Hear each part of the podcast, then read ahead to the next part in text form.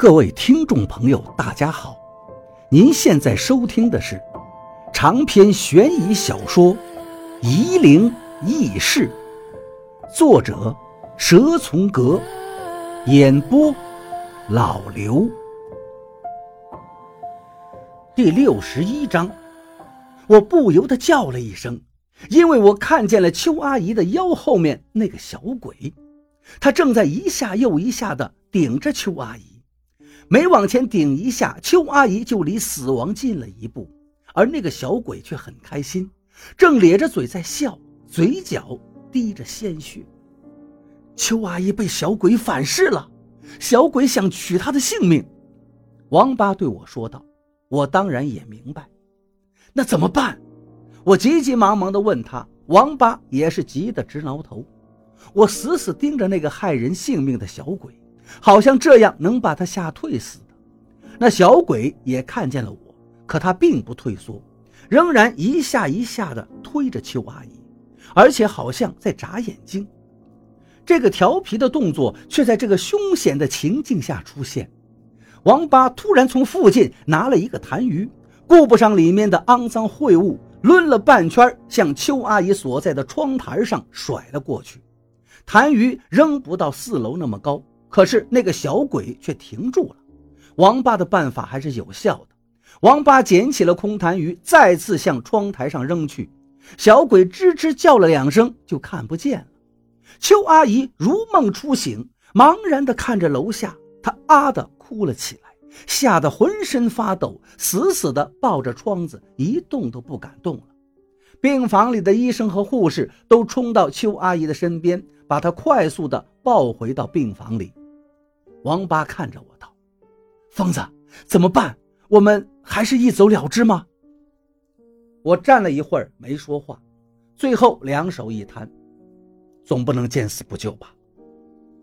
我就知道你不是没心肠的人。王八耸了耸肩：“走吧，我们上去看看。”病房里早就乱作一团，护士正在劝说邱阿姨：“阿姨，您怎么这么想不开呢？”邱科长不会有事的，您千万别想不开。邱阿姨还在哭，哭的声音很大，但她并没有做出更加出格的举动。刘院长也在旁边看着，冷冷的一言不发。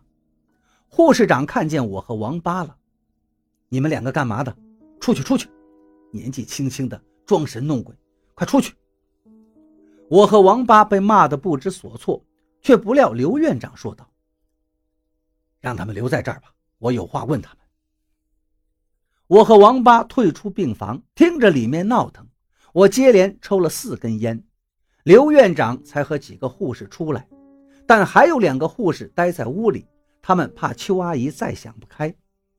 刘院长对我和王八说道：“跟我来。”我和王八老老实实的跟着刘院长下了楼，穿过楼下的空地，一些还没有散去的看客。看见了我和王八，就窃窃私语：“哎哎，刚才就是这个小伙子丢了个痰盂上去，把那个要跳楼的女人镇住了。”刘院长带着我们到了他的办公室，反手把门关上，关之前还打探了一下外面。坐。刘院长指着办公室里的凳子，我和王八不安地坐了下来。老赵说：“你们没有坏心。”刘院长也坐下，跟我们面对面，不然我早就不让你们进来了。我很好奇，赵医生跟您提到我们了，可是我跟他只说了一句话呀。我是医生，很反对鬼神这一套，可是，刘院长顿了顿，也许老赵的做法没错吧？这个邱科长的病情。有些事情我的确无法用医学来解释。我和王八讪笑起来，不知道该是赞同他还是反驳他。今天我们说的话，你们不要瞎传。刘院长很谨慎，知道知道。我给刘院长递上烟，您是医院的院长嘛？我不抽烟。刘院长摆摆手，你们抽吧，没事儿。刘院长，邱科长到底是什么病啊？王八问道。我不懂医学，可是我这朋友懂点。刘院长看着我，我还没明白什么意思，茫然往左右看了看。你是医生？刘院长问我。我，我指了指自己的鼻子，呃，不是不是，我可不是医生，我只是看过《内经》，有点兴趣而已。刘院长叹了口气，唉，其实我们医院到现在也没查出。老邱到底得的是什么病？我和王八不说话了，等着他继续往下说。刚开始他进来的时候，只是一般的症状，发热，无缘由的发热。观察了几天，病情开始恶化，神志开始不清了。我们开始以为是虚寒，伤了心脉，可是给他吃了几副药都没有效果。住院后的一个月。老邱就开始昏迷了，我们是一点办法都没有。所以您找来了赵医生，我插嘴道。王八嫌弃地撞了一下我。是的，他是我医科大学的同学，可是他不是一个称职的医生。刘院长苦笑道：“不称职，那您还找他来帮忙？”我记起了刘院长曾经和赵医生在病房里的争论。医生称不称职，不在医术，而在医德。他总是弄些旁门外道，哪里是好医生？你们年纪轻轻，怎么也懂这些封建迷信？怪不得老赵走前给我打招呼，说不要赶你们走。我们封建迷信，今天可是给你们医院解了围的。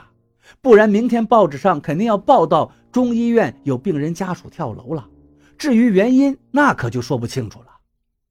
我话里在讥讽他，我莫名的对赵医生有好感。刘院长和赵医生有矛盾，这是很明显的，所以我对刘院长说话有点不客气了。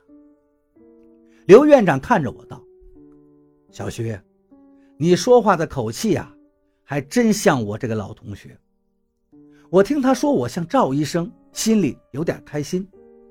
王八说道：“刘院长，我们继续说邱科长的事儿吧。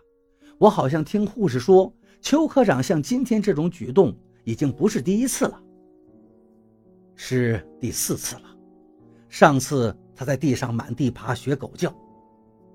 我和王八心中的疑云逐渐散开，我大致能猜到邱科长到底怎么了。”刘院长，您知道一种民间的迷信说法吗？那种突然得了疾病，可是又查不出准确病因的病人，拖了几个月就死掉了。